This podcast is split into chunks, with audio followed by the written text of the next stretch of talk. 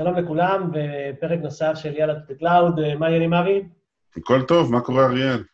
בסדר גמור, בסדר גמור, אני מצלמה חדשה, מקווה שזה, שרואים את זה יותר טוב, או שלא, אני לא יודע. תקבל תגובות מהקהל. כן, נשמע מה הם אומרים. באנו לדבר היום על, אני חושב שזה יהיה פרק ראשון ברמת 100 על ספוטים, ובואו נתחיל, מה זה ספוט?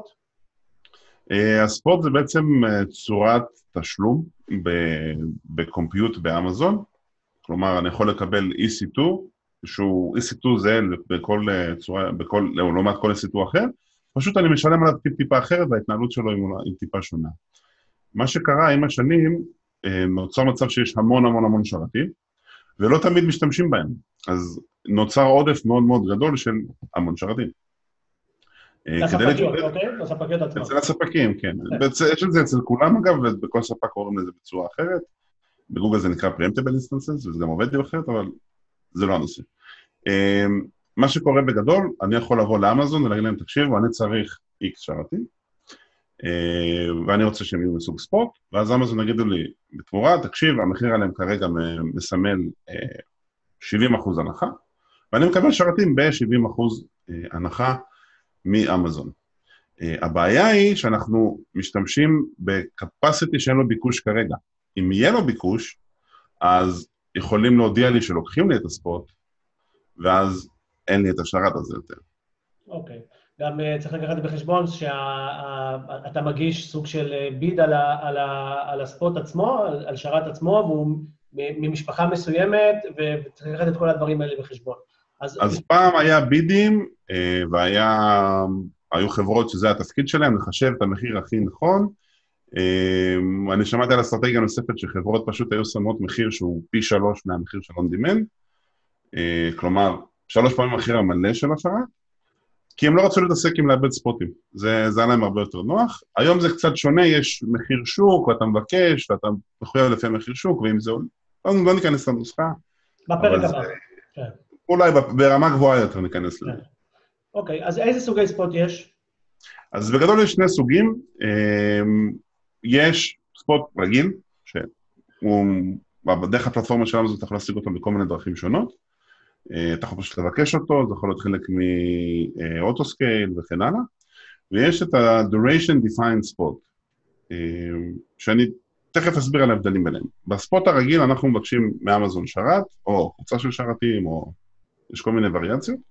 הם אומרים לנו, קיבלת, הבקשה שלך fulfilled, הנה יש לך שרת שרץ, באבלביל תזנות ככה וככה.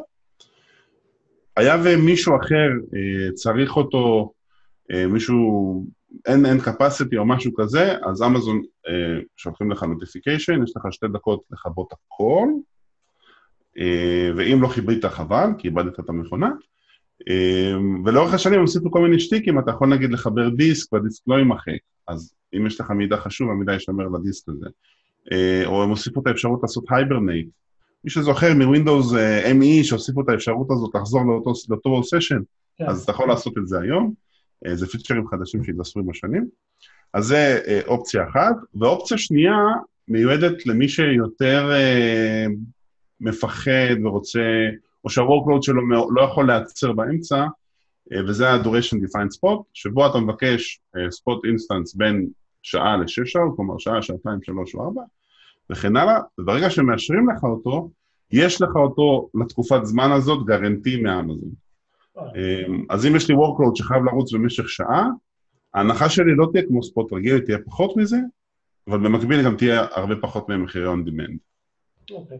אז קצת נגעת בזה, בעניין הזה ב2 נקודות, אחד שזה כל הזמן משתפר, זה פעם היה מאוד פשוט, כאילו שהיית נותן את הביד, זה היה 2 דקות, לא היית מספיק לעשות משהו ב2 דקות, אז היה נעלם הכל. אז עם הזמן באמת היו הרבה מאוד שיפורים, וגם התייחסת לזה, אוקיי, מה קורה כשהם מאבדים את הספוט? אז בגדול, אתה מאבד את השרת, אלא אם הגדרת הייברנייט, או לשמור את הסטייט של הדיסק, או שאלה אם בכלל אכפת לך מזה. יש המון וורקלוד שהוא לא תלוי בשרת אחד, אלא בפליט של 100-200 אלף שרתים.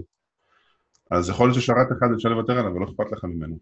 אלא, או אם שרת אחד, אני אתן לך דוגמה נוספת, היה use case מסוים שהיה משתלם להריץ את אותה משימה פעמיים בספוטים, ואמרנו, אם נאבד אחד, אין בעיה. עדיין השני ישלים את המשימה, וזה הצעה עדיין יותר זול מיון דימנט.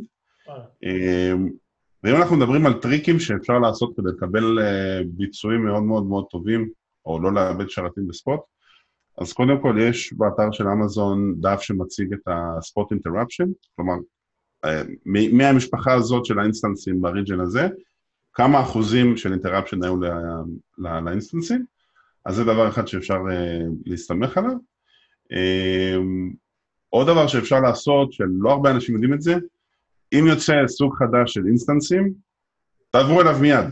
כלומר, בהתחלה הוא יהיה מאוד מאוד מאוד זול, כי אף אחד לא משתמש בו. היה לי איזה use case בעבר שיצא אינסטנס טייפ חדש, עברנו להשתמש בו, ופנו אלינו מאמזון, כי אמרו, רגע, חבר'ה, אף אחד לא מאמץ טכנולוגיה כל כך מהר כמו שעשיתם את זה. בואו נדבר על מה אתם אוהבים ומה אתם לא אוהבים באינסטנס. אז זה היה משהו נחמד.